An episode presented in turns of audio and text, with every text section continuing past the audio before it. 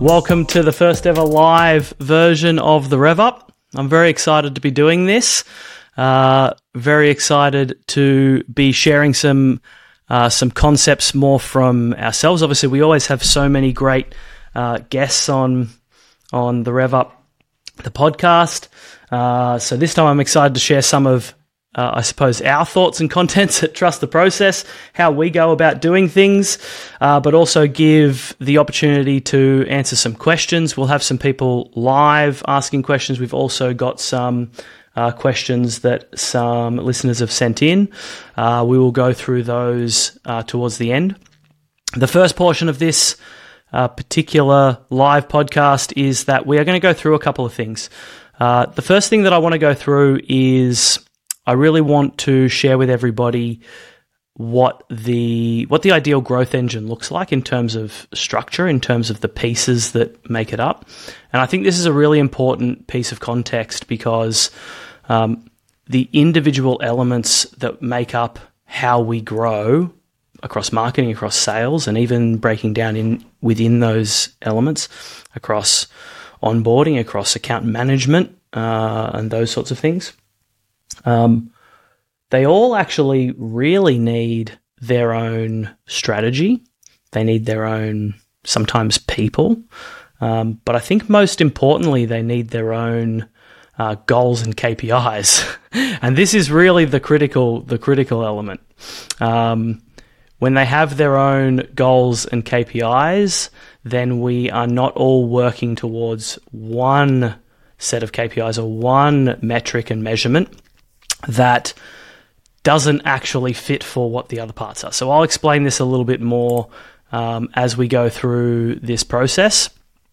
So let's get started. I'm just going to share my screen.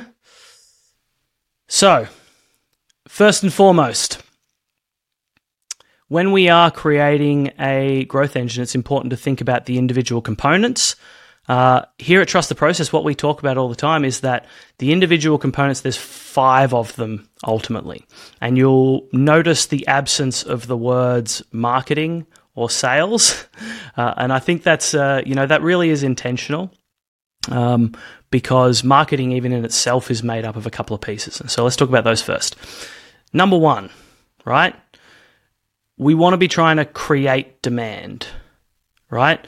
If we want to create demand, ultimately what we're trying to do is teach our audience how to win in the arena that our solution exists within, right? We want customers that come to us because they want to talk to us, not because they want to talk to somebody, and in the Trust the Process context, we want somebody that wants to talk to Trust the Process about offshoring. We don't want somebody necessarily that just wants to talk about offshoring, right? Because when they want to talk to us specifically, because they've learnt from us, because they trust us from the content that we produce and from the conversations that we have, then we end up in a position where it's not super competitive, right? When we've created the demand for our solution, then the competition becomes significantly less. The pressure on price becomes less because you are now the trusted provider. The second part is that we have to be able to capture demand, right? If we've created demand, it has to be really easy for our customers to then find us and opt in and get to speak to the right person and make it to the right place. I'm sure everybody here has had a situation where they have personally gone to speak to a business with the intent to buy, or maybe very close to the intent to buy, and it was just so hard to do business with them. It was just so hard to buy from them. It was not convenient. They weren't fast. They weren't effective. And eventually you went, actually, I've changed my mind. I'm not going to buy from them anymore, right? We have to make it super easy to capture that demand. But also we don't create all of the demand for our product.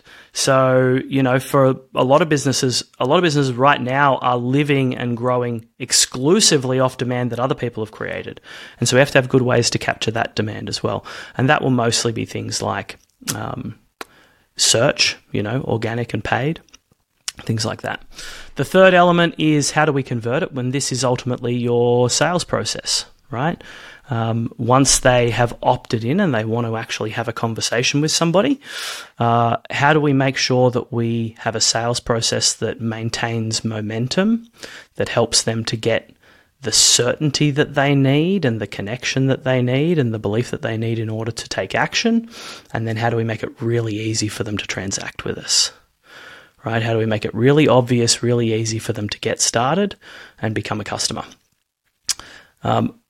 Once they become a customer, how do we help them succeed? You know, we're not here doing deals. We're not here making sales, right? We're trying to help people ultimately.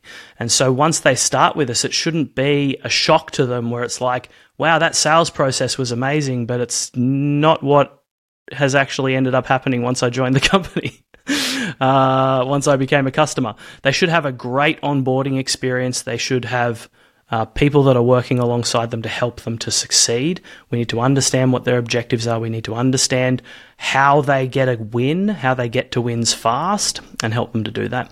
And once we do that, what we'll find is that number 5, expand the relationship, actually becomes relatively easy, right?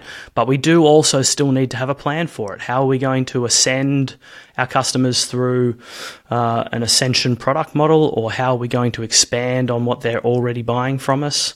How are we going to seek referrals? How are we going to cross-sell, upsell, all those things? Which, to be honest, do they have the problem that the cross-sell solves? And we understand that by obviously having conversations with them and understanding our customers, right? So that's the model. And the reason why I think it's important to structure it this way is because, I mean, particularly between create demand and capture demand, what most businesses are doing is they're just going, how many leads have we generated? Right? And leads as a metric is generally a relatively bad one for a couple of reasons. I think one of the main ones is that if you only are measuring how many leads are you generating, you tend to find over time that your marketing team will hit that leads number, but the quality of those leads will continue to decline over time. And so we have to have good metrics in each of these areas. You know, if we're going to create demand, how are we going to measure that? Because leads won't necessarily be a good way to be able to measure it. And you also have to have a plan for how you're going to be able to see the effect that it has. So we'll talk about that a little bit. But I think this is just a really important piece of context to understand. How should we organize our growth engine? How should we strategize about it? What are the individual elements? So I promise this is a Q&A session as well as a live podcast. We have a few people joining us live. I know we're going to do some Q&A at the end, but this is obviously an important first structure to be talking about. So I will just check. Do we have anybody that wants to ask any questions about this in particular? Not right now. All good. Cool. Cool. I appreciate the answer. All right. We're moving on. So the first thing that's not about the structure that I want to talk about is how to build an audience through content. And I want to talk about this in context of creating demand. Number 1, in the cycle. And I want to talk about this for 2 reasons. One is that I think this is an area that actually a lot of businesses really struggle with, right? They don't know how to create good content. They don't know what they should talk about. They don't know who they should be talking to. And so I want to talk through, like, what is the structure that can be used? What's the process we can follow in order to be able to create content? I also want to talk about it because this is a journey at Trust the Process that we've been going through. I know everybody here knows I'm very honest about these things, and we've been doing this for about 7 months now, and it's been a challenge. It's been a massive learning curve, but it has also been achieving some results. It's already started to become a really important channel for us, as far as how we create demand and how we build actual convertible pipeline. And so I really just want to share some of the lessons that we've learned along the way in building this for ourselves, and now in also building it for some clients. Right? We're only 7 months in, so there's lots of lessons still to learn, but we've certainly learnt a lot in the last 7 months. So I think the important first question is, why would you want to build an audience in the first place? Can't I just go and get leads from Google or from Facebook? Just pay and someone will give me the leads, right?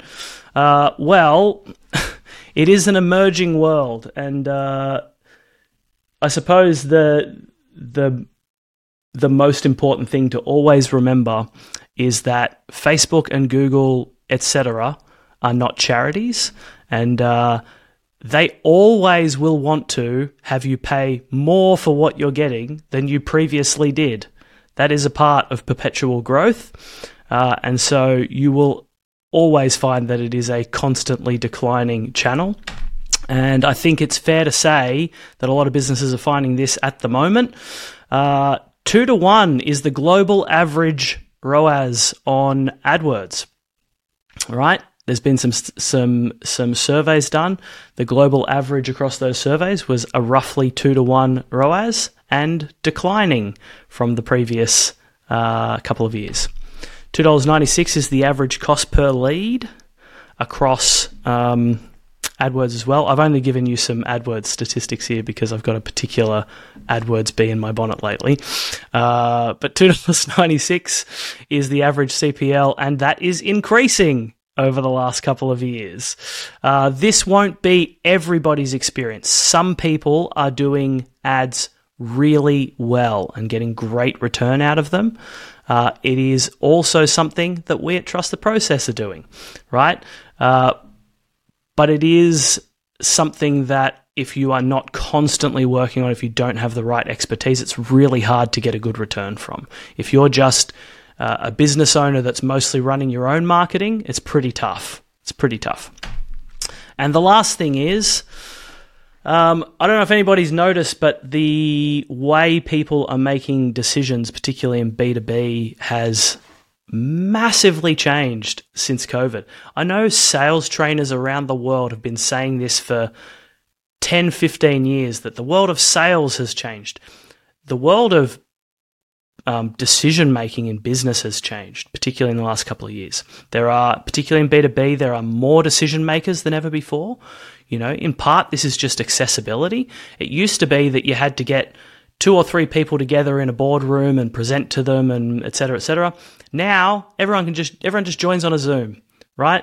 Even the person that's on holiday joins for this super important decision, right? The number of decision-makers involved has massively skyrocketed. But also the way people are seeking out information, I don't actually think has changed. I just think we've become much more aware of it. People want to get advice. They want to learn. They want to get referrals. They want to talk to their connections. And they do a lot of this in places that we don't track. And so the reason I say no internet is because a lot of these decisions, a lot of these referrals, a lot of these conversations are happening in places that attribution software is not picking up. And so it's really difficult for some businesses to figure out where their demand is coming from. And so we need to build an audience because people are making decisions in places that Facebook and Google and other places can't touch. Business networking communities, even things like Facebook groups where someone says, who should I go and speak to? And they say, you should go and speak to Nat Coco. Shout out Nat Coco. And that person then Googles Nat Coco and goes and finds her. Willow Branding, if you're looking for it. That's Willows with an S. Willows, sorry, with an S, my bad. Thanks for the shout out, Ben. No problem. Or In-Flow for Hugh, in-flow.com.au. Yeah, nailed it. Jim, what's your URL? Let's just do plugs now. All right, MMMHub.org. Fantastic. All right, everyone back on mute because we're getting an echo. Live recording, the fun. Hugh. It was always going to be you, wasn't it? Love it. So somebody wants to do that, they Google you, and all your attribution is seeing is organic search, right? Or maybe they even know from this it might be direct traffic, not a Google search, right? Because now they know your URL. So we need to account for this. We want people coming to us, and the goal here is we want to beat Google, right? We want to beat Google. We don't want them going to Google and Googling outsourcing in the Philippines. We want them going to Google and Googling Trust the Process outsourcing, right? We want to beat Google. We don't want Google to send them to whoever. We want them to send them to us. So how do we build an audience? We need to build a content engine. If we're going to build a content engine, we need to have a good process for it. The best way that we have found to do this is with a bit of leverage. And this is certainly not a brand new idea. A lot of people would call this process a pillar content strategy. I know the world-famous Gary Vaynerchuk talks about that all the time. Lots of people do. But the concept is that we want to create leverage, right? And leverage where we can do the work once, and that one piece of main content creation work springs out a lot of pieces of content, right?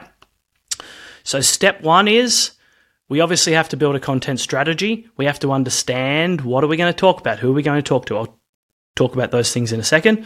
The second thing we need to do is we then need to build a process that allows us to leverage that one piece of content that we make.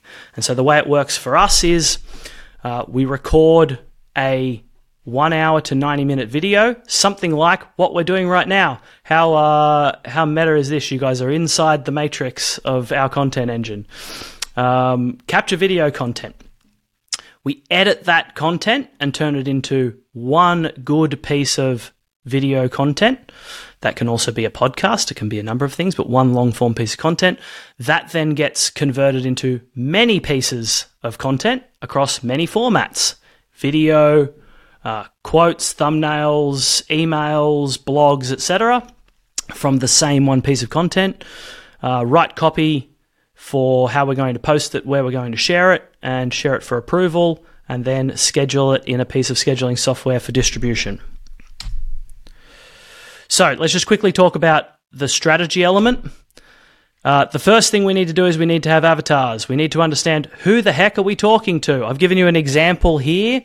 This is something we try and help our clients do at the start of building a content engine for them as well. First thing is avatars. Two parts to avatars: demographics. What size of business are they? How many staff do they have? Where are they located? What's the job titles you want to talk to? What kind of business are they? What are some elements that are really important for how you want to solve a problem? What industries? I think I already said that. All right. What are the demographics of this person that we want to talk to? And then what are their psychographics? What are their motivators? So we talk about it in two pieces: away from and towards. So an example of this particular person, their away from motivators might be doing everything or managing everything very closely within their business. They've hired some people, but it's a bit hit and miss and sometimes seems like more trouble than it's worth. Can't afford the best people because they're not super big yet. You know, this is a $500 to $2 million business, and so they have to hire and train and manage very closely, right? Et cetera, et cetera. What are the things that they don't like? What are the problems that they have? And then what are their towards? They want growth. They want time, freedom, lifestyle, to be able to delegate effectively. And these sorts of things would be quite different if the demographics were larger. Let's say we were talking about a $10 million to $50 million business right? A lot of what the person that we're going to be talking to is looking for is going to be different because they have some scale, they have people, right? They probably have a bit more defined work-life situation than your standard startup entrepreneur does, right? So away from and towards, really important to understand your customer. You have to know that first. Then you have to decide what are you going to talk to them about. This is the structure for how I think about defining topics, right? How are you going to talk about them being your customer? And there's some elements within that. What's the journey that they typically go along in their world? What's the core challenges that they face in their from and to, where they are and where they're trying to go to? What are the roadblocks? What are the challenges? What is the gap between those two things? Is it something that's very close and easy to resolve? Is it something that's a long journey that requires a lot of mountain climbing and deep diving over a long period of time? What's the gap between the two things? What are paradigm shifts that they need to make, right? Then how are you going to talk about you, right? How did you earn it and learn it? Anybody that's ever done training for presenting from stage will have heard the earned it and learned it line, which is essentially, why are you somebody, what's your story? Why are you somebody that they should listen to about this topic? What's your superpower? How do you solve the problem? How should they go about deciding how to solve the problem, right? And then also, how are you going to talk about the market? What's happening in the market at large that you have insight on that people should be aware is coming, right? There's a great book by a guy named Oren Klaff. I know you'll appreciate this, Hugh, as a fellow avid reader, by Oren Klaff called Pitch Anything. Another one which is, Flip the Script. Almost forgot it for a second there. Where he talks about what's the winter's coming moment, right? A good Game of Thrones reference, winter's always coming. So what is the winter's coming moment across the horizon? What is the thing that actually is already happening and people are already taking advantage of that is happening now, but most won't take advantage of for a while? The future is now.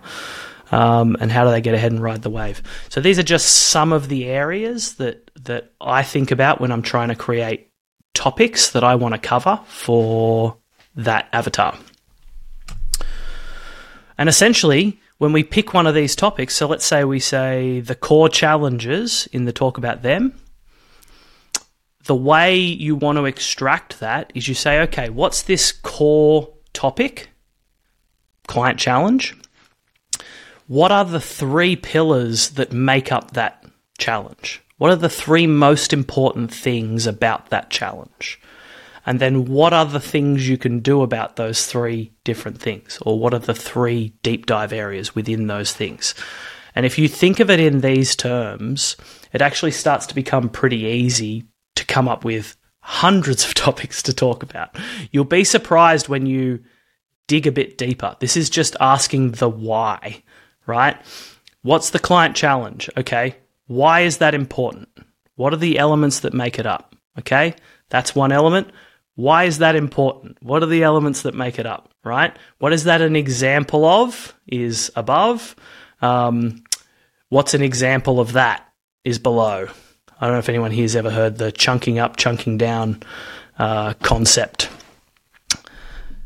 You write these concepts down. Get all of these topics out of your head, right? You have to actually take some action and sit down and do some writing and go, here's all the things I want to talk about. But you'll be surprised if you think of it in these terms, or if you do it with somebody that knows how to do it, how quickly you can come up with 50 plus topics to talk about.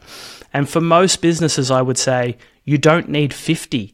You probably only need 10 good ones on rotation, and you will be able to create a really solid content engine. Okay. Next step is capture the goodies. This is the really simple part. How are you going to record it? We obviously record on Riverside.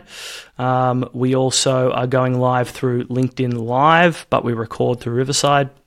You can record through Zoom. You can record through Google Meet. The trick is just do it. The most important thing is you definitely need a good quality microphone. Don't know if anyone can notice, but Jim and I share a quality microphone. Well, not share it. We have the same one, which is the Shure MV7.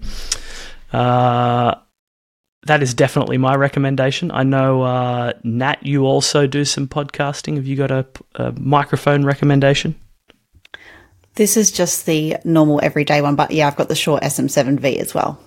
Oh, nice. Nice. And then it doesn't just have to be in podcast or video format, right? I have this other picture here because if you're speaking at events, capture it, right? If you run your own events, that's obviously easier. If you're speaking at other people's events, have your team come along and capture it.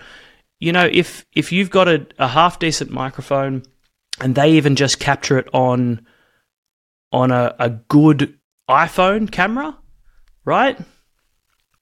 Even just on a good iPhone camera, I promise you, you will be able to create content out of it. Let the editing do its magic, right? It doesn't have to be perfect. The video quality doesn't have to be perfect. You just got to capture. Start capturing constantly, even outside of that one pillar that you do. Then the trick is break it up into pieces.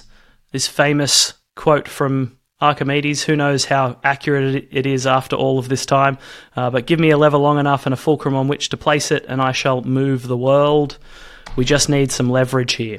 And so this is what it kind of looks like in terms of a breakdown, depending on who's doing it. 90-minute video turns into a long-form video, a long-form video audio, a long-form text, right? So a podcast, a YouTube video, a podcast, a blog, right?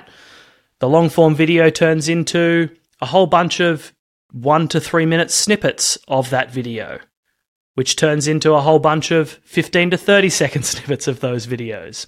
The long-form audio, you probably have less options in terms of audio, but you can certainly do pieces. Some people will do multi-parts, so if you do a 90-minute video, you might do 3 30-minute podcasts. And long-form text, one big blog might become 2 big blogs, might become 4 emails, might become a whole bunch of text-based social posts.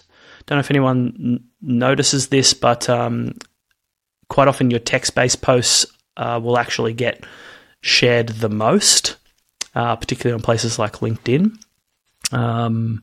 Understanding how that works is pretty important, but you can turn that one blog into 20, 30 pieces of content if you really want to. You don't necessarily need to.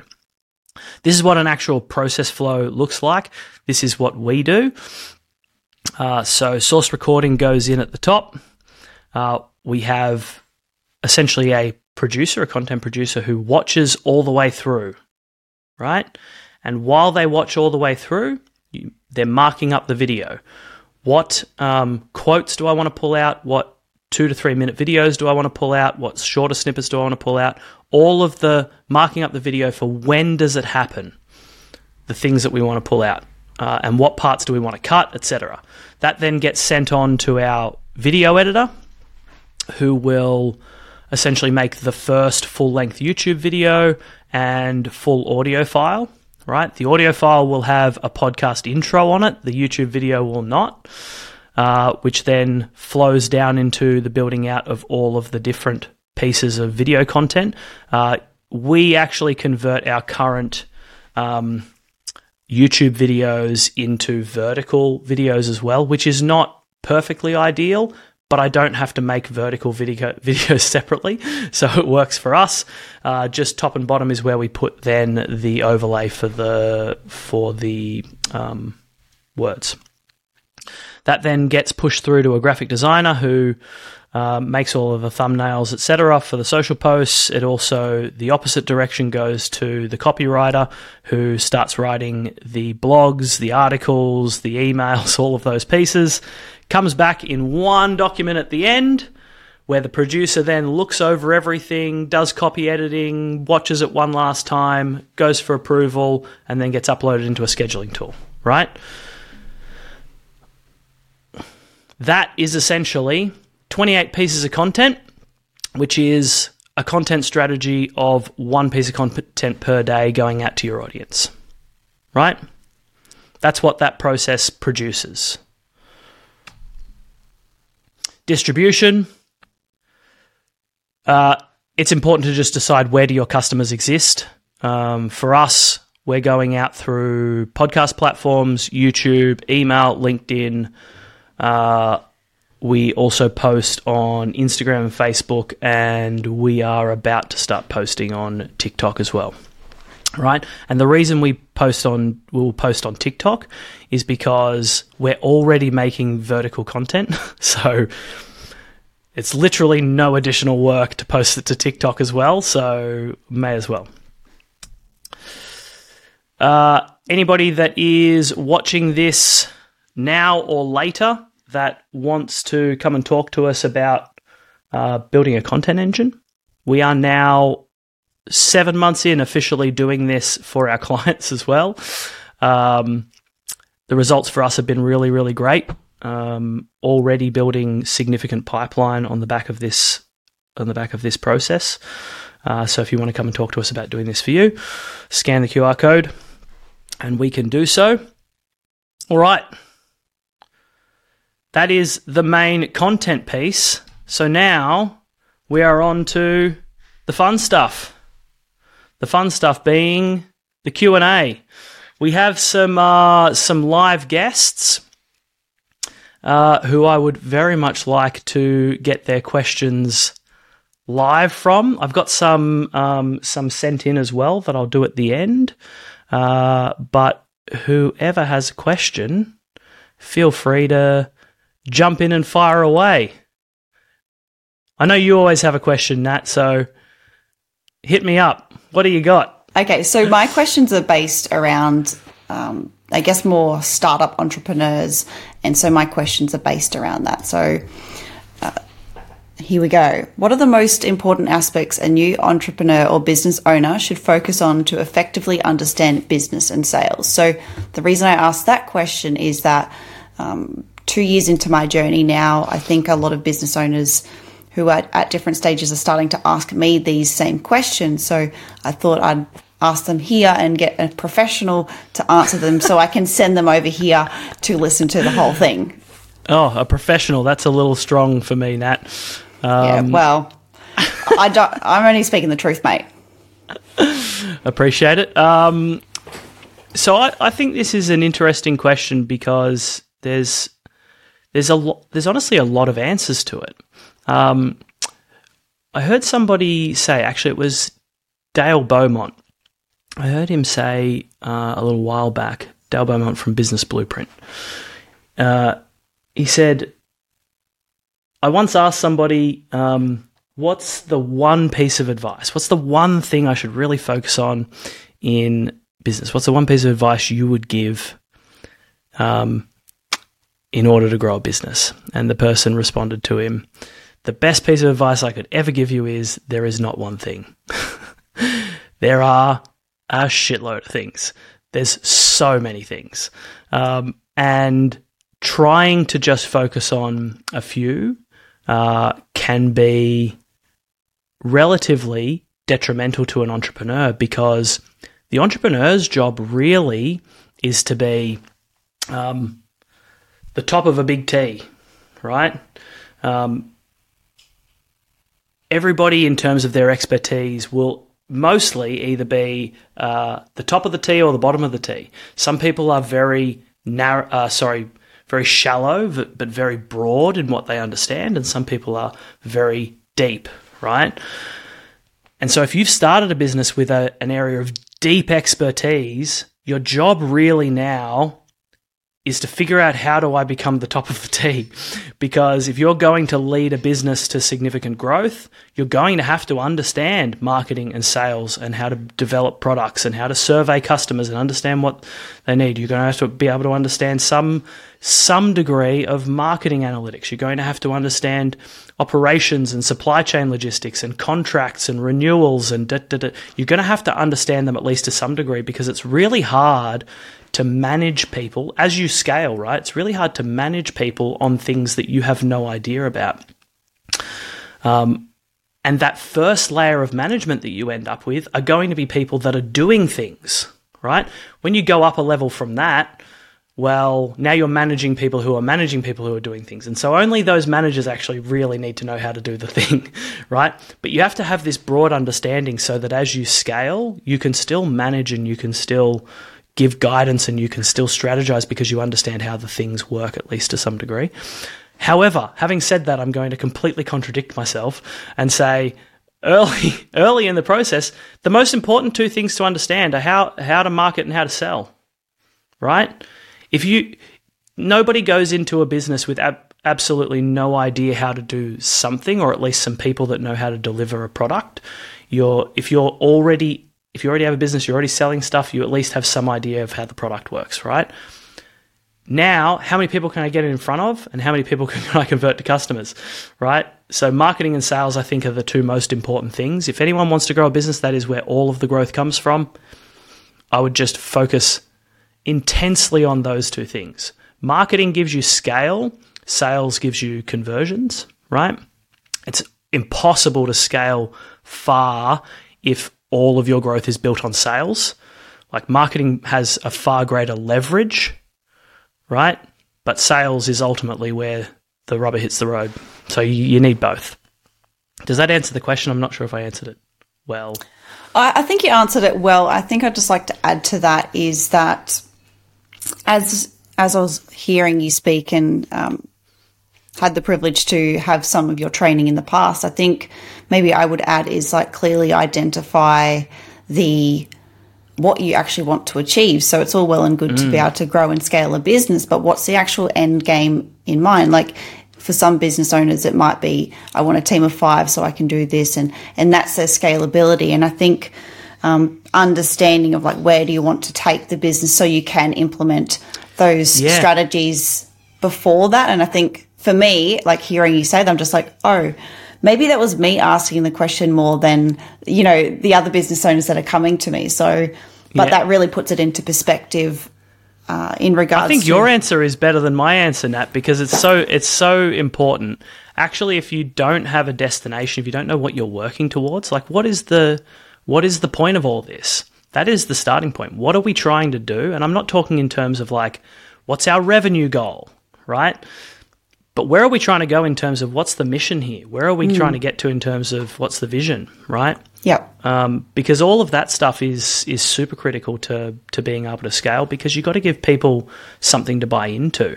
Mm. Nobody that you hire will give a shit about whether you become a $50 million business. They do not care, and they shouldn't care, right? Because revenue is a bad goal, right? What's the point? I think that's the first and most important thing, and the most important thing to focus on. And as you scale, actually, it is the CEO's job to constantly be reminding people of what we're trying to do, what the mission is. Yeah. That's a great answer. Yep. Well, thank you for stimulating that answer. All right. What do we got next? Give me more questions. Jim. What do you got? All right, I'm actually going to throw a little bit of a curveball and change up the question that I sent you earlier after seeing your presentation. I was thinking about the content cycle and the process you have set up, and I'm wondering, do you also, within that process that you go through, do you have a way that you consistently measure the results of what you're putting out there? You know, to kind of, you're putting out a piece of content every day, 28 days in the month, you know, pretty much every day you're putting out a piece of content, you know, the picture you showed with the 28 pieces of content out of one recording. And, you know, that's a lot of opportunity to learn what's working. And then the next time, the next month you record your next video or podcast, you can kind of take those learnings and tweak and try new things and test and see how they work out. And I'm wondering, so I'll kind of throw that also into the context of measurement getting a little bit harder with things like GDPR and loss of data and Apple changing things on us with iOS 14.5 and kind of ITP and ATT and all those fun things. So, I think this is like the question that so many people in marketing are trying to answer. I think there's So for us, there's a relatively simple answer, which is an old answer, and it's a relatively low-tech answer, which is that we shifted to... Actually, there's really two parts to it, right? We shifted to a self-reported attribution model because the whole purpose of this content engine is to create demand, which is obviously what I talked about at the start. The point is to create demand. So what we want to understand is, where did the demand get created, right? Where did they hear about us? And so all of our pipeline now gets asked, and there's a few ways you can do it. All of our pipeline now gets asked, where did you hear about us, right? And so one of the options in the drop-down list is podcast. But there's also things like networking groups, business networking groups, for example. There's referrals. There's lots of options that we don't often pick up from a digital tracking perspective. And in doing so, we have identified that some of those channels are actually super important for us, are actually really high converting, really high quality lead sources for us. And so that's probably one part. The other part is, in order to do that, you really need to organize your tech in terms of batching your lead sources. You need to be able to understand that there is a difference between where did demand get created and where did it get captured. And so separating between where did they hear about us and what was the path they took to find us, because we still want to be able to measure, like, how many people actually arrived through search, for example. We still want to be able to measure that. And so nobody's ever going to say that that they found you through AdWords, right? They will say they Googled you, right? But then which one was it? Which one was it? Was it organic or was it an ad? And they're like, oh, I don't know. I don't remember. Nobody's paying attention to that, so they're not going to remember. So you want to be able to digitally track what channel they came through. You don't want to override that. And so having the two separate pieces to track between, what was the path they took to get to us and what was the way that they found out about us. The self-reported attribution piece is the what was the way they found out about us.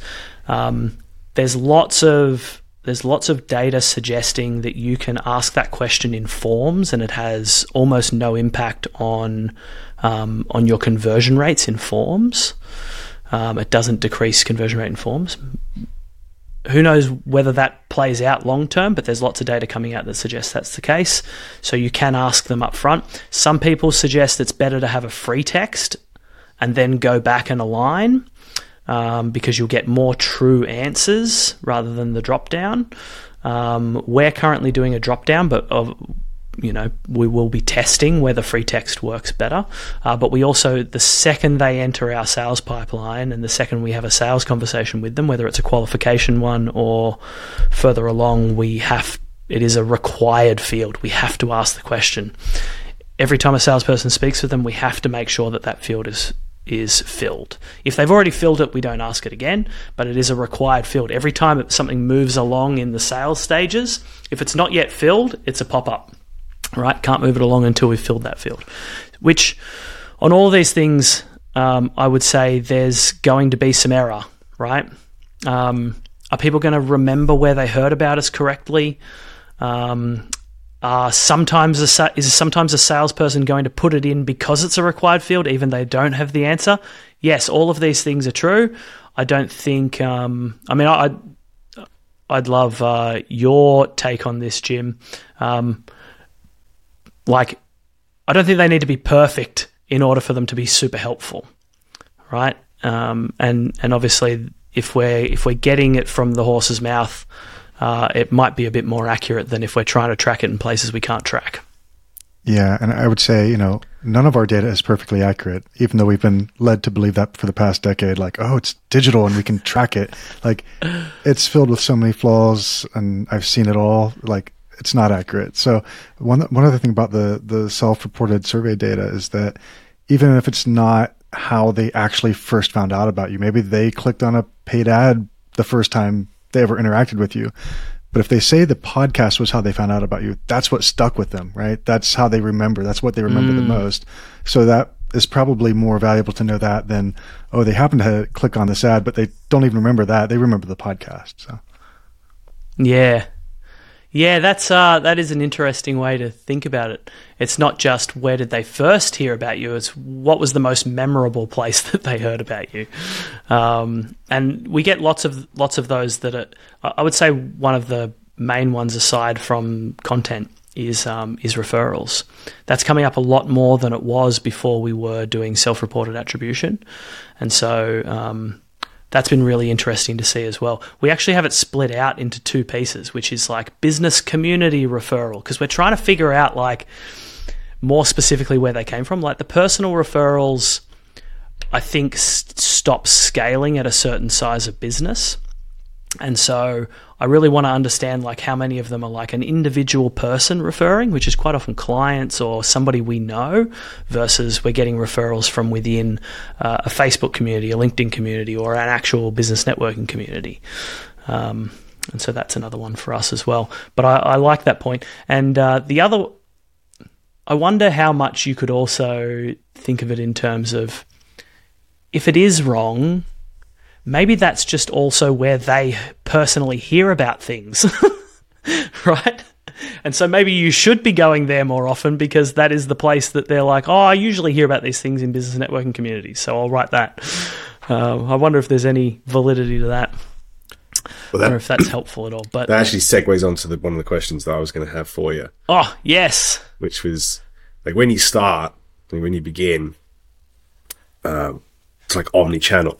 Right, like it's just spread far and wide based off of an information set that we have that we're pretty sure our avatar is going to sit inside.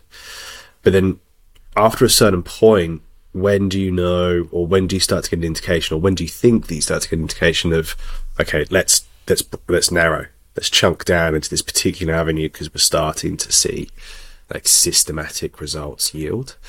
Like I know that, and it's a bit of an open-ended question, but when do you start to feel that you get that level of insight to then go, cool, we now know that TikTok is going gangbusters, so let's double down here. Or like LinkedIn groups is going really, really well, we can see here. Business networking is performing well. Let's think of a cohesive strategy just to really leverage here. Like, when do you think you start seeing that? This is actually kind of something that Jim and I recorded a podcast together yesterday, by the way. And this is very much Jim's area of expertise. I'll give my amateur version of the answer, and then maybe, Jim, you can give some extra insight too. To me, you have to be careful of focusing on the things that you can measure, right? So is it the only place, is it the main place that you're getting results, or is it the main place that you're measuring? Jim gave an amazing example yesterday of somebody in the dark trying to find their keys, right? And so they walk over and they've lost their keys and they walk over and they look under the street lamp because that's where the light is.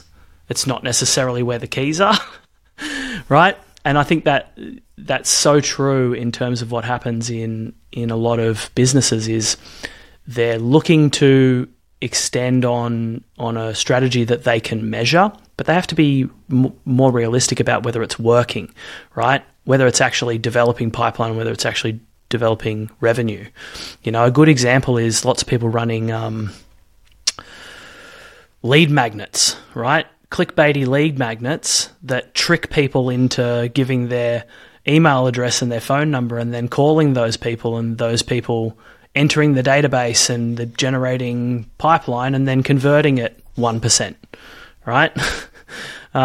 Is that working? So what's the measure of working is probably an important piece. Is it the only thing you can measure? And if it really is working, are you going to have to decrease other things in order to increase it? Because actually, I'll throw to you on this a bit, Jim, because the different elements that you've been working on quite often interact with each other, And if you've got to turn something off in order to turn something up, sometimes you ruin the mix. What would you say, Jim? What's your version of this as a proper expert? Yeah, so I was actually going to maybe push back a little bit on the premise that, like, when you're just starting out, you're kind of doing everything, like spreading it all around and like trying to hit every single place that your avatar might be. I would probably, in most cases, recommend you pick one or two channels and focus wholly on those until you've proven them out and you've kind of you take all of your effort and focus on those, right? And then you can measure at what point are you reaching this level of diminishing returns where an additional dollar in does not yield enough marginal output or revenue, whatever it might be, to make it worth it, right? And once you've kind of tapped out that channel, then you go to the next channel and explore that. And then after you've tapped that out, you go to the next channel and you kind of build out from there. And as far as, you know, you mentioned, like, how do you know if you've, like, kind of hit on one of these channels that it's, you know, oh, maybe we need to double down in TikTok or what it might be. You know, a couple of ways that I always recommend and that we do with our clients is through randomized controlled trials. So testing out, you know, let's run a test. Let's double our spend in TikTok and measure the results. And then also if you have something running in the background, like a marketing mix model, that can also feed into, you know, you could have the randomized controlled trial data feed into that and help kind of fine tune the model to really show what's the ROI or the CPA of a particular channel. Yeah. And I would just say, like, whenever something's working, know what working means and know that it's actually working and focus more on the actual revenue result that it's driving. And I know you very much do this, Hugh, but there's a lot of businesses focus on, okay, this is working because it's driving a lot of pipeline and leads, and this is why leads is quite often a bad metric. It's driving a lot of leads, and the sales team are sitting there going, the leads suck.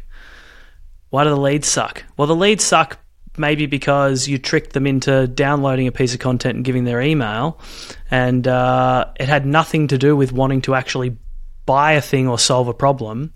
And so now they downloaded that template, and you've got an SDR team that's calling them and saying, oh, hey, you know how you downloaded that piece of content? Maybe we want to talk to you, right? And so those are going to convert at a super low rate because the intent is incorrect, right?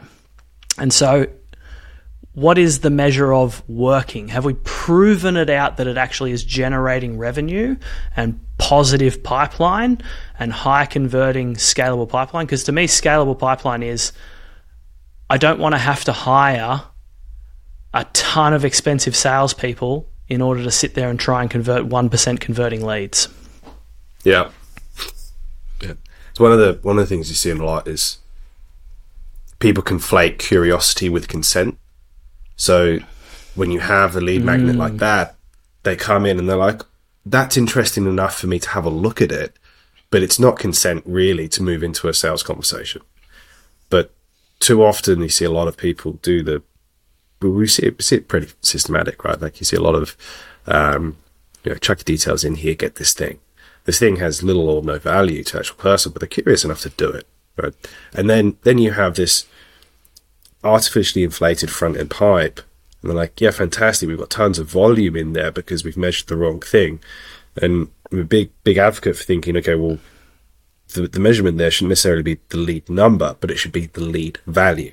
Like, what does that lead equate to in secured revenue in terms of evaluation? And then once you've shifted that slightly, the marketing on the lead generators and the marketers are slightly more on the hook for revenue attribution, because then you can have them go, well, we know that if you have a pot of this much and it sits in here as an average, and then we can move it through, then you're also targeted for, like, driving revenue value. Not just saying, we've given you 100 leads this month, because then it doesn't necessarily work. So, yeah. Where's the crossover between marketing and sales? Because to me, it's like, and I got this concept from a guy named Chris Walker from a company called Refine Labs, and this is very much what we've implemented for ourselves. Where's the crossover between sales and marketing where there's some shared responsibility? And for me, it's if I'm going to build a sales team, and salespeople are not cheap, right? Salespeople are not cheap. If I'm going to build a sales team, what is the volume of pipeline at a certain conversion percentage where it makes sense that I really want a sales team to be focusing on it, right? And to me, that's probably somewhere north of 25% conversion rate, right? For like an onshore, expensive, closing, account executive type salesperson, I don't really want them talking and dealing with anybody that's less than 25% conversion, right? I might have a qualification team that starts talking to people maybe from a stage in the process that's 5% plus, right? And qualifies out, develops, moves them into that stage, you know, for anyone using business to BDR, SDR type teams, appointment setters. Although I prefer, rather than appointment setters, to me they're qualifiers, right? That's the qualification process, is that section in the middle. But so the marketing goal then becomes, if my target is X, I need to deliver enough pipeline to that stage in the sales process from which we convert 25%, right? And then if that mark moves, if that part of the sales process now becomes 15% because the lead quality's gone down, we will be able to see that, and it'll stop being sales teams going, the leads suck, we're just getting sent junk leads. You know, I say this all the time, but if your sales team is saying to you the leads suck and they would rather cold call someone than call your leads, I promise you the leads suck. The leads suck. Yeah. Salespeople take the path of least resistance. If they're not calling the marketing leads suck. I absolutely guarantee it. If the marketing leads are good, they're fighting each other for them. And they're complaining, why don't I get more of the leads? Why do they get all of those leads? Why don't I get any of the ones from Australia? Da, da, da. If they're fighting over the leads, your leads are good. If they're avoiding them and they're not getting called, your leads suck. Almost all the time. So where's that crossover point? At what point does it become worthwhile having a salesperson involved? And then measure the marketing team on that, right? X amount of pipeline to that stage in the sales process means we can hit our target, we can hit our goal. And so measure them on that. Start to roll them over between each other. So it's not I've got to deliver this amount of leads and I've got to deliver this amount of sales, because they just end up butting heads and working against each other. 100%. And marketing stops focusing on building pipeline. Actually, like we've started talking about in our team, a really good way to get your marketing team thinking is, what if you didn't have a sales team? Market as if you didn't have a sales team. What if the only way that we could make deals, like we were an e-commerce store, is that they had to arrive on the website ready to buy, and you were going to put price in front of them and they had to go purchase, right? You're not allowed to trick them into being leads. You're trying to actually get them to transact, except when they arrive, we're going to book them in with a salesperson, right? But from a mentality perspective, what if there was no sales team? Market like that, especially in B2B, because B2B marketers have got away with it for so many years of just generating all these event leads and whatever that do nothing. They need to deliver actual pipeline. They need to be delivering pipeline that's ready to buy. Sorry, I'm going to go one more step with this, which is we really need leaders in businesses to stop trying to make it hard for sales teams, right? I hear this all the time. Well, we're paying them commissions, we're doing all this. I want them to work on the difficult stuff, right? Their job is to sell to people that didn't necessarily want it. No, your job is to need an Now, apologies to the sales teams around the world. Your job is to need the least amount of salespeople possible, right? To create efficiency. The least amount of salespeople possible as you scale, right? And so you want them working on the highest converting stuff. And you know what? If a customer comes through and they just literally take an order, you're winning. You're not losing with your sales team. You're winning. That is the perfect place to be. I hear someone say, all our sales team are order takers. I'm like, are they taking a lot of orders? And they're like, yes. I'm like, awesome. You're where everybody wishes they were. It's a really good problem to have. Like it's the, and this is the thing that kind of drives me a little bit bonkers. They go, yeah, they're just transacting. It's like, even that takes skill. Even that pivotal moment of the process You have to have the right salesperson on it because you are talking about a transaction. Money is involved. Yeah. And if certainty, belief, trust, all that stuff. All of it. And if you cannot articulate that, and if you cannot guide somebody through that critical moment of the process the right way, doesn't matter how many leads they give you, you're gonna drop the ball every single time. So even the transactional piece has to be done right. It drives me bonkers. It literally was just aggressively nodding as you were going through that. I was like, yep, all of that. It drives me mad. So they're like, here's a ton of leads. And you're like, awesome. Are they ready to go? Probably in about 18 months, they'll be good. It was like, fantastic. So why are they in the sales pipeline right now? Isn't that marketing's it's a lead job then? It's like, it's a lead. No, it's not. They filled in a form. Yeah, amazing. They filled in a form. They must be ready. That's intent. Fantastic. Filling in a form is intent. Yeah. For what, though? Yeah. For what? I think that comes back to the point around measurement as well, not just marketing measurement, but sales measurement. Yeah. And having really good, appropriate goals for what you want to achieve, right? Having good KPIs for sales teams that aren't just about converting, because if you make the goal about conversions and deals, people will find ways to make it happen that aren't necessarily a great customer experience. Whereas if you define their goals more around how easy it is to flow through the process, are we hitting the right marks? Are we making it easy for people to buy from us? Are they having a great experience in terms of how they understand the product and how it solves their problem and how they get handed over, and the level of notes and the level of detail in the handover so that the person who's then going to onboard them understands it? Like all of that stuff, if you're measuring that stuff, and having them focus on helping people, actually you tend to get better sales conversions anyway. 100%. Like, and this is it ties into a conversation that I was having with someone yesterday. They were trying to work out, this is a bit of a rabbit hole, but they were trying to work out how to structure pay for their salesperson, and that's one element of the actual process as a whole. Like, it's all synergistic, like it all ties into each other, because, and this is going to probably annoy a few salespeople that are out there, but salespeople are inherently quite lazy.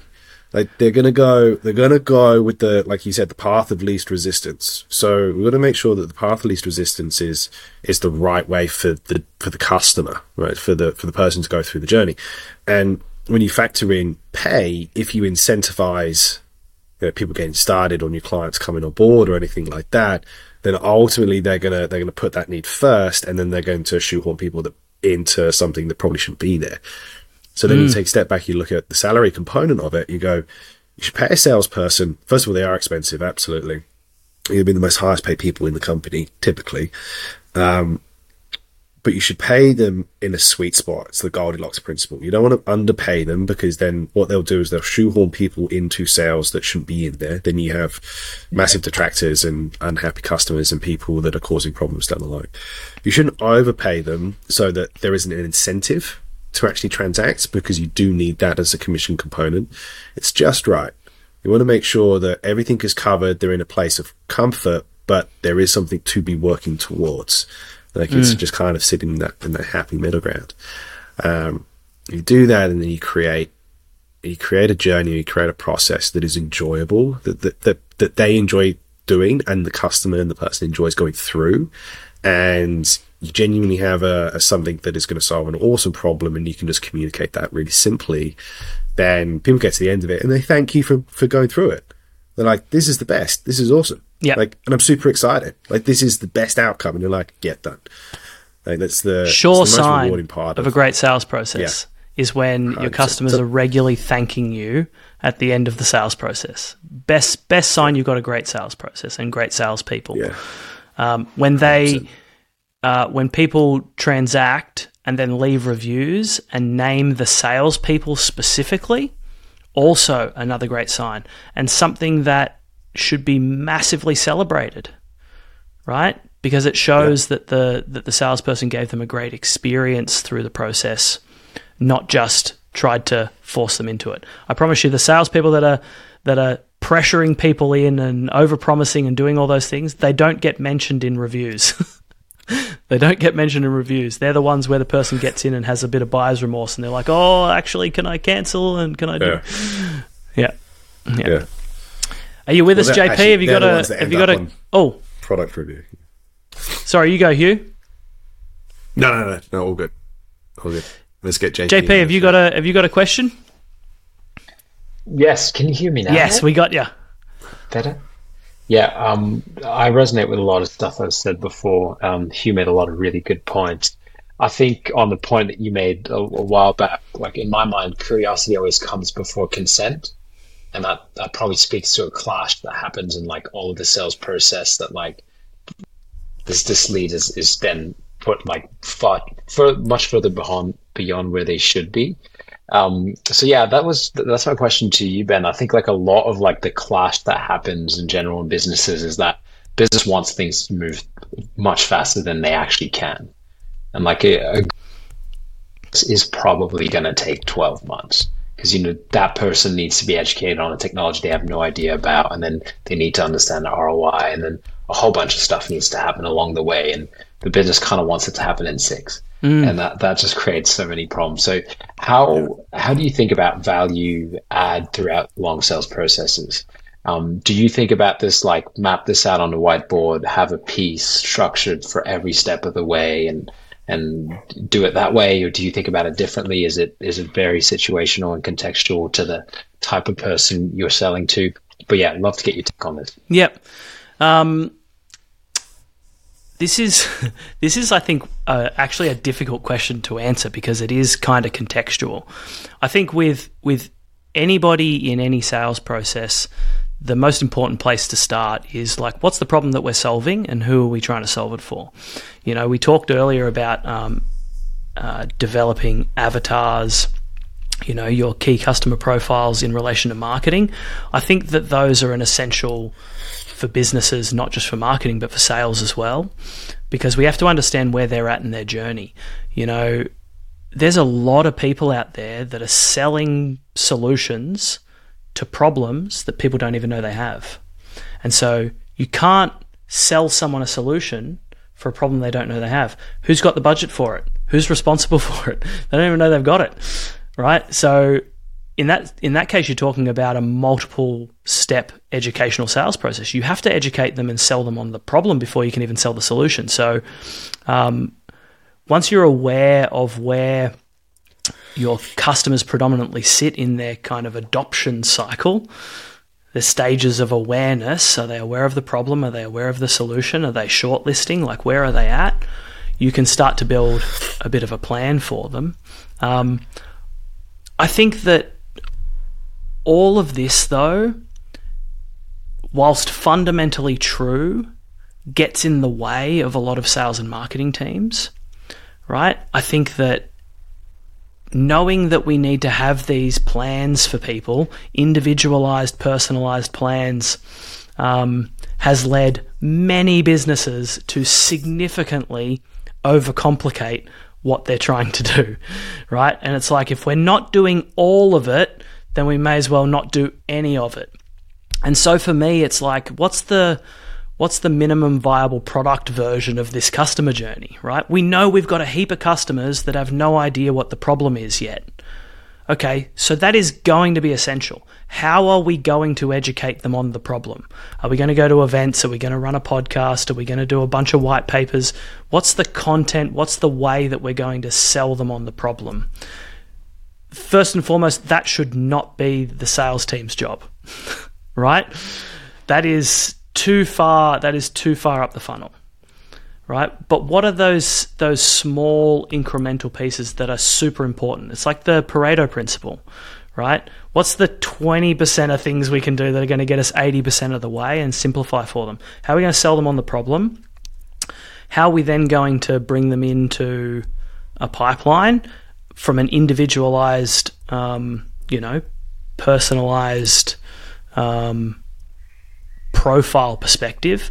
So if I know that maybe one of my profiles is in government, for example, I'm going to need a different way in order to entice them along to have a conversation about a solution than somebody that's from a construction business, for example. And so I think once you get to the point of where doing a good job of teaching them about the problem and selling them on the problem, then how do I individualize for my 3-4 individual avatars, and maybe start with one, right? Depending on how big or small you are. If you're a small business, just pick a niche, pick one and go, here's how I'm selling the problem, here's exactly who I'm trying to sell to, and here's a couple of channels that I can go after. And then from a sales process perspective, how do I develop them along?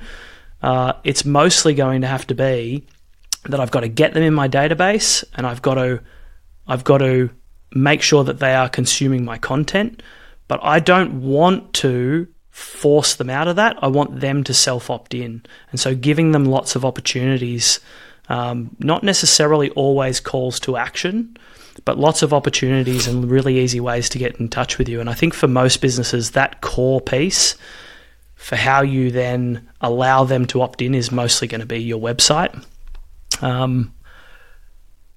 I don't know how good of an answer that is. I would actually like maybe take a step back from that and say, if you really know the problem that you want to solve and you develop great content for how you want to solve it, people will mostly nurture themselves, right? If you build a really good content engine around how you're going to solve a problem, and you talk to customers' challenges and you talk to their journey, and you can articulate their world better than they've ever heard it articulated before, and they start to feel that connection, they will largely nurture themselves. And I think that's where something like a podcast, a vlog, any of these things become hugely valuable, because you don't necessarily have to move them. They'll follow you along the journey, and they'll connect to the pieces of content that are at their part of the journey. You just have to make sure you're building content that hits each of those stages. Does that answer the question? I think you'd probably have a really good answer for this as well, JP. I think you get a great answer, mate. All right. Well, I'm just going to quickly answer 2 questions that I got sent in, and then we'll wrap up, unless anybody's got another one after that. So I got a question in from a friend of ours, JP, Mr. Jack Waddell, would you believe? He said, what's the best way to build a sales process that can be scaled? This is in itself somewhere in the vicinity of 50 books to read and a whole bunch of courses to attend. But the simple answer for me is that, look, sequence is really important. And so pick a sales process that is out there and learn it, right?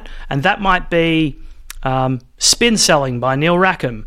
It might be the Pitch Anything model from Oren Klaff. It might be Gap Selling from Keegan.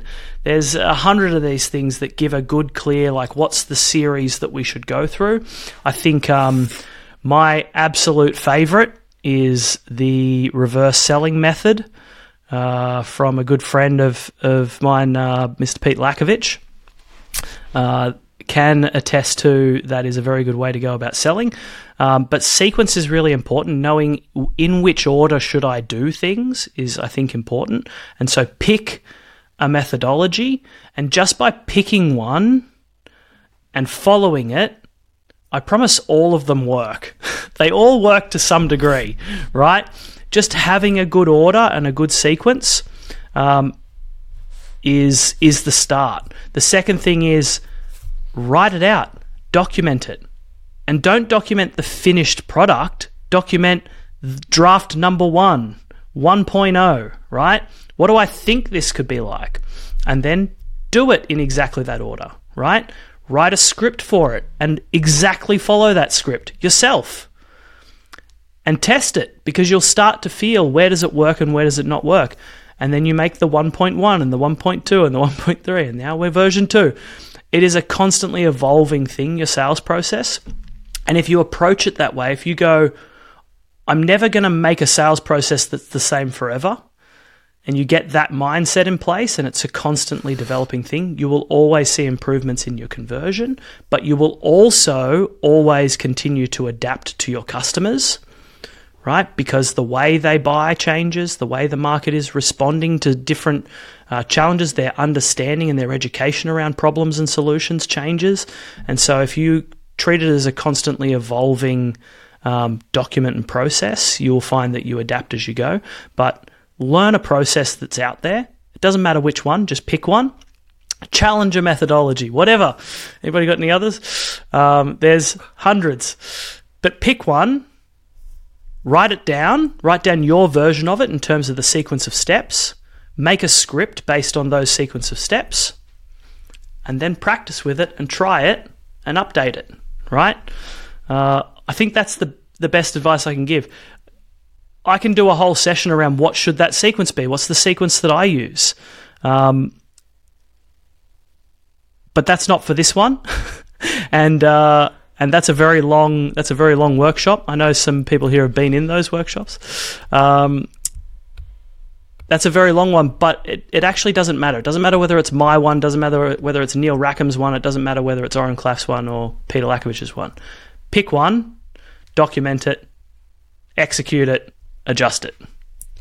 That's the best advice I can give around sales process. I know this is an area of expertise for both you, Hugh, and JP. Anything you'd add on to that? I think you nailed it. Like, just start. Like, just start. It's never perfect out the gate. Like, it doesn't exist. The perfect sales process is a fable. It's a myth. Like, it's a continuous cycle of improvement that you get insight from your sales team. They will tell you very quickly what's done, like in your sales process. Like, they're going to verbalize that like immediately. They might not tell you verbally. They just stop doing it. They just go on revolt. Like, this is just mass exodus, and they're like, nah, I'm not doing this anymore. But no, that's exactly it. Like, it doesn't matter. I think people obsess quite severely over like what's the best one for me, or like how, like which one should I use? Doesn't exactly what you said. Doesn't matter. Pick one, start with it, refine it, optimize it, practice it. Just keep going through the motions, and it will get better. It will get better. It will get better. And don't be afraid to tweak it, but where there's massive risk is if you start thrashing. If you start fundamentally changing everything because you're like, oh, it's not working. Well, it's not working because you've only been doing it for 2 minutes, first of all. Secondly, like, just change one little thing and then see how that goes. Otherwise, if you change a whole ton of stuff, you've got no idea what was the fulcrum, like what actually like moved it forward. But I couldn't have put it better. Like, you know, I think that's bang on. Yeah. I think that extra piece you added there is really critical, because I do see a lot of people build a sales process and try and use it, and it's not getting them the results they want. And then they throw it out the window and try something else. It's never perfect first time.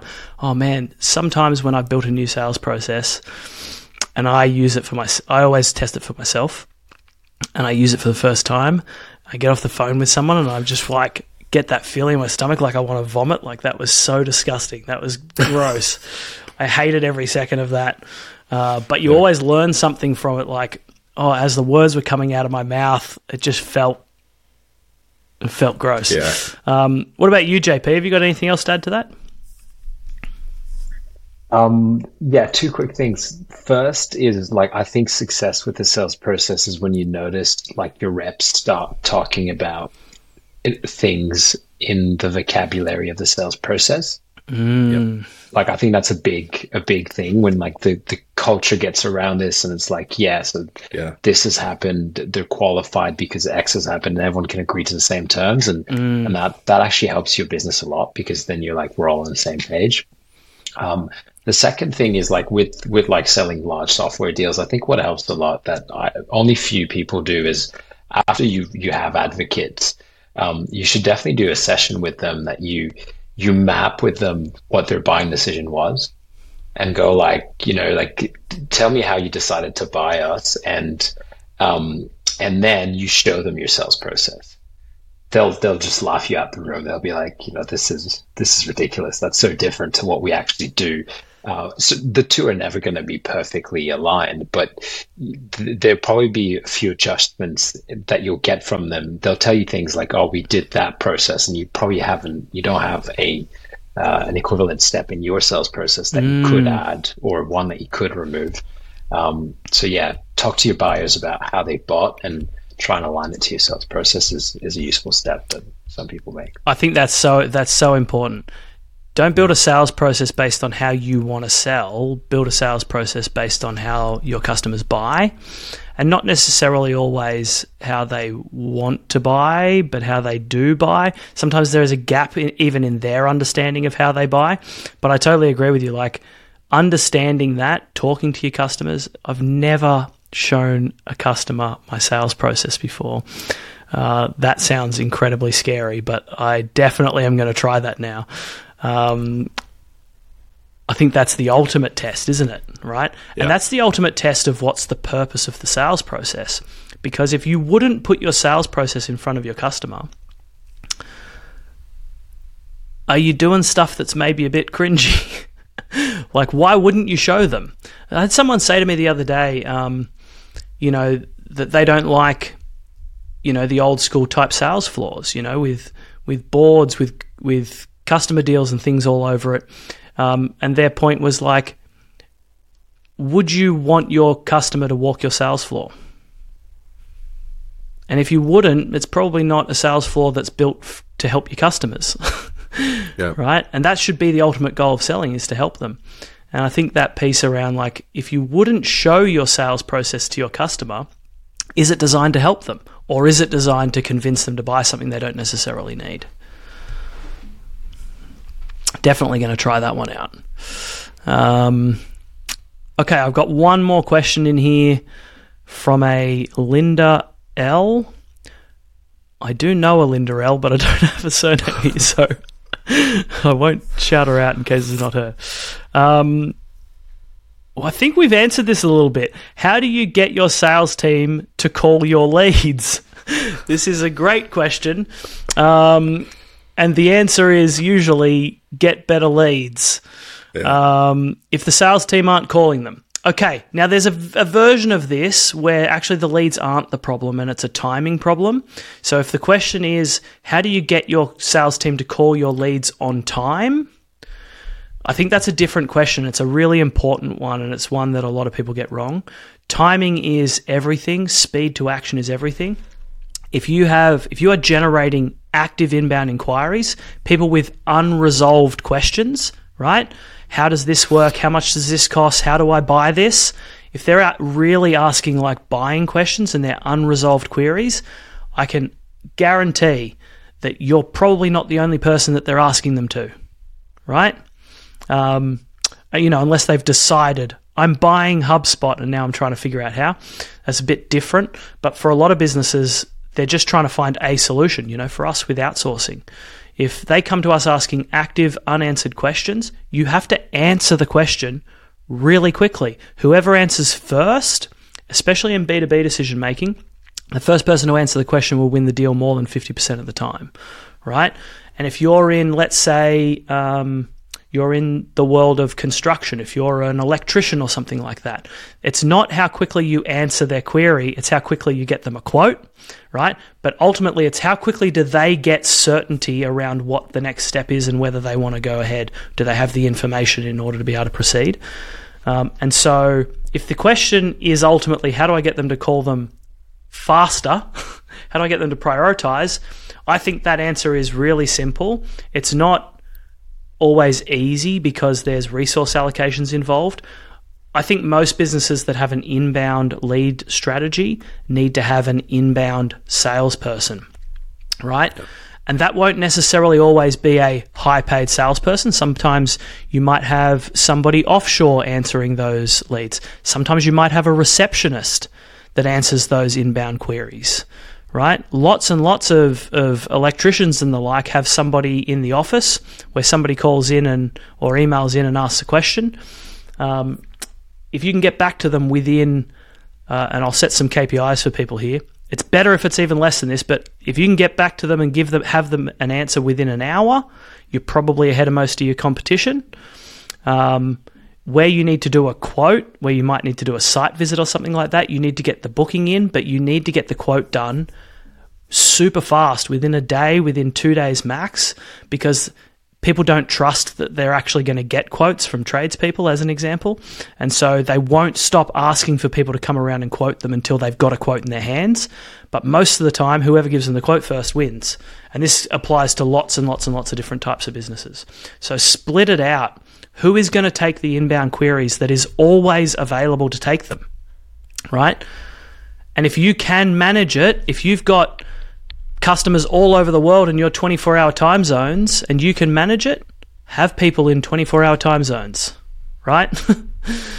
Cover the whole thing, because if you can answer the query quickly, if you can get them their quote, you can get them their proposal, their pricing, their whatever, if you're first and you're fast, you will win most of the time. Imagine you could just do that and that meant you had a 50% conversion rate, right? Be fast, be first. So if that's the question, that's my answer. I can see Hugh nodding away. I know this is something you help people to do.